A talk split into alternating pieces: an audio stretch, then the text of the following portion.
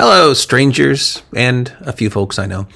Season two of All the Movies is here, which means I'm about to start putting up some more podcasts of the movies I've been watching. Maybe you didn't know there was a break between seasons. I didn't know because I just kind of got lazy and stopped recording these, but I'm going to pretend that it was a planned break and we're about to launch season two. So play along with me, pretend that this was totally planned and you have been anxiously awaiting the beginning of season two of all the movies. In case you are new to all the movies, I've actually had some people subscribe during the hiatus. I am watching through a list of about 2,700 films. It's a growing list. Whenever I come across a new movie, I add it to the list.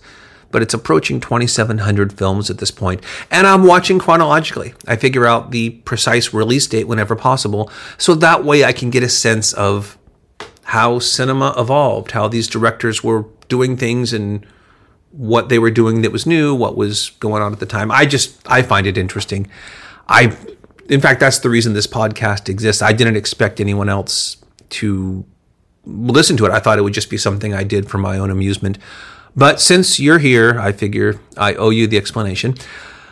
When I left off, I was watching movies from 1916. I'm early into 1916, and that's where I'll pick up. The next film I'm watching is an Italian film. I've already watched one movie from this same director, so if you've been following along, you may have an idea who the director is, maybe even the film. If not, stick around, you'll find out next episode. Speaking of directors, before I put up that next episode, I'm going to go through and edit the past posts to include the name of the director of each film.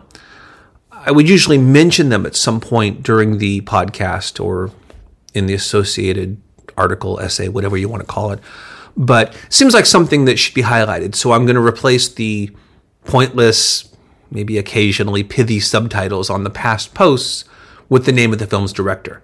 So from now on, it'll be the name and the release date, and right below that will be the director. And I'll continue putting that information in all the future titles of future podcasts. There isn't much more to say. I gave you the quick recap a moment ago of what this podcast is about, why it exists. I suppose I can let you know I've got a Letterboxd account if you use that. I share lists of the films that I've watched, some other stuff there. You can also read an older post that I'll link in the article if you want more detail about why I launched this podcast.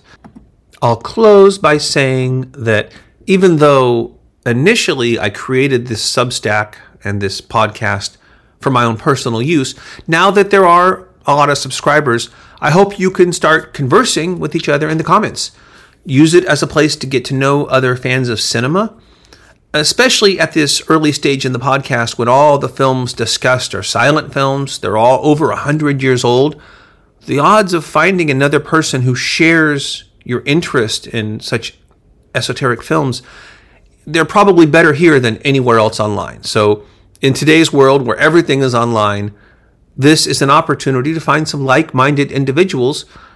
And those opportunities are few and far between, especially for old movies. There's almost nothing online about this era of cinema. So take advantage and converse among yourselves, get to know each other, make some new friends, because it's the only way to do it in 2023.